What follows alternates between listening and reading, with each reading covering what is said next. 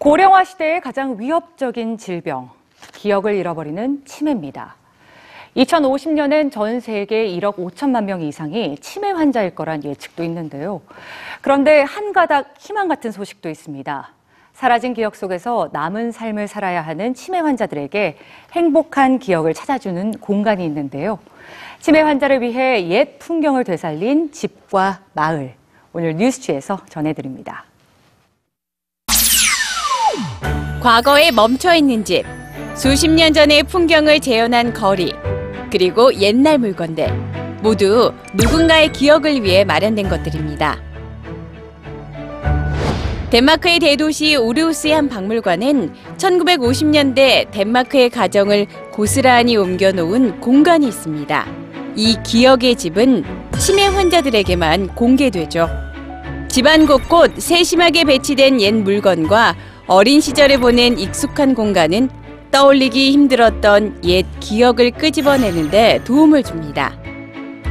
가장 행복했던 시절의 풍경과 소리, 냄새 등으로 감각을 자극해 치매 환자의 감정 치유와 기억력 회복을 돕는 회상요법입니다. 영국 브리스톨의 한 요양원은 치매 노인들이 과거 거닐었던 거리와 상점을 재현해 놨습니다.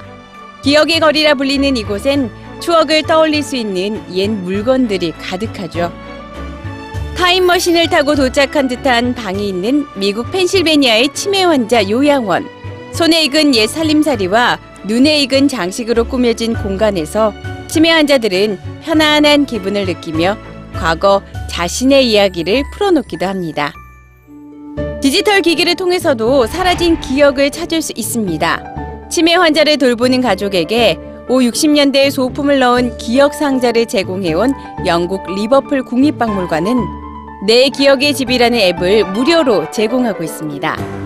치매 환자가 원하는 사진과 음악을 골라 나만의 기억 상자를 만들 수 있죠.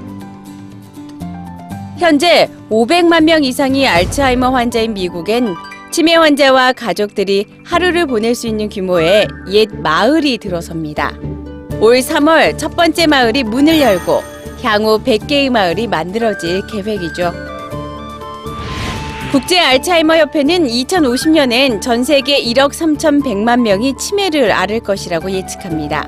치매 환자들에게 행복한 기억의 한 조각을 찾아주려는 공동체의 노력이 한 가닥 희망을 더 큰 희망으로 만들어가고 있습니다.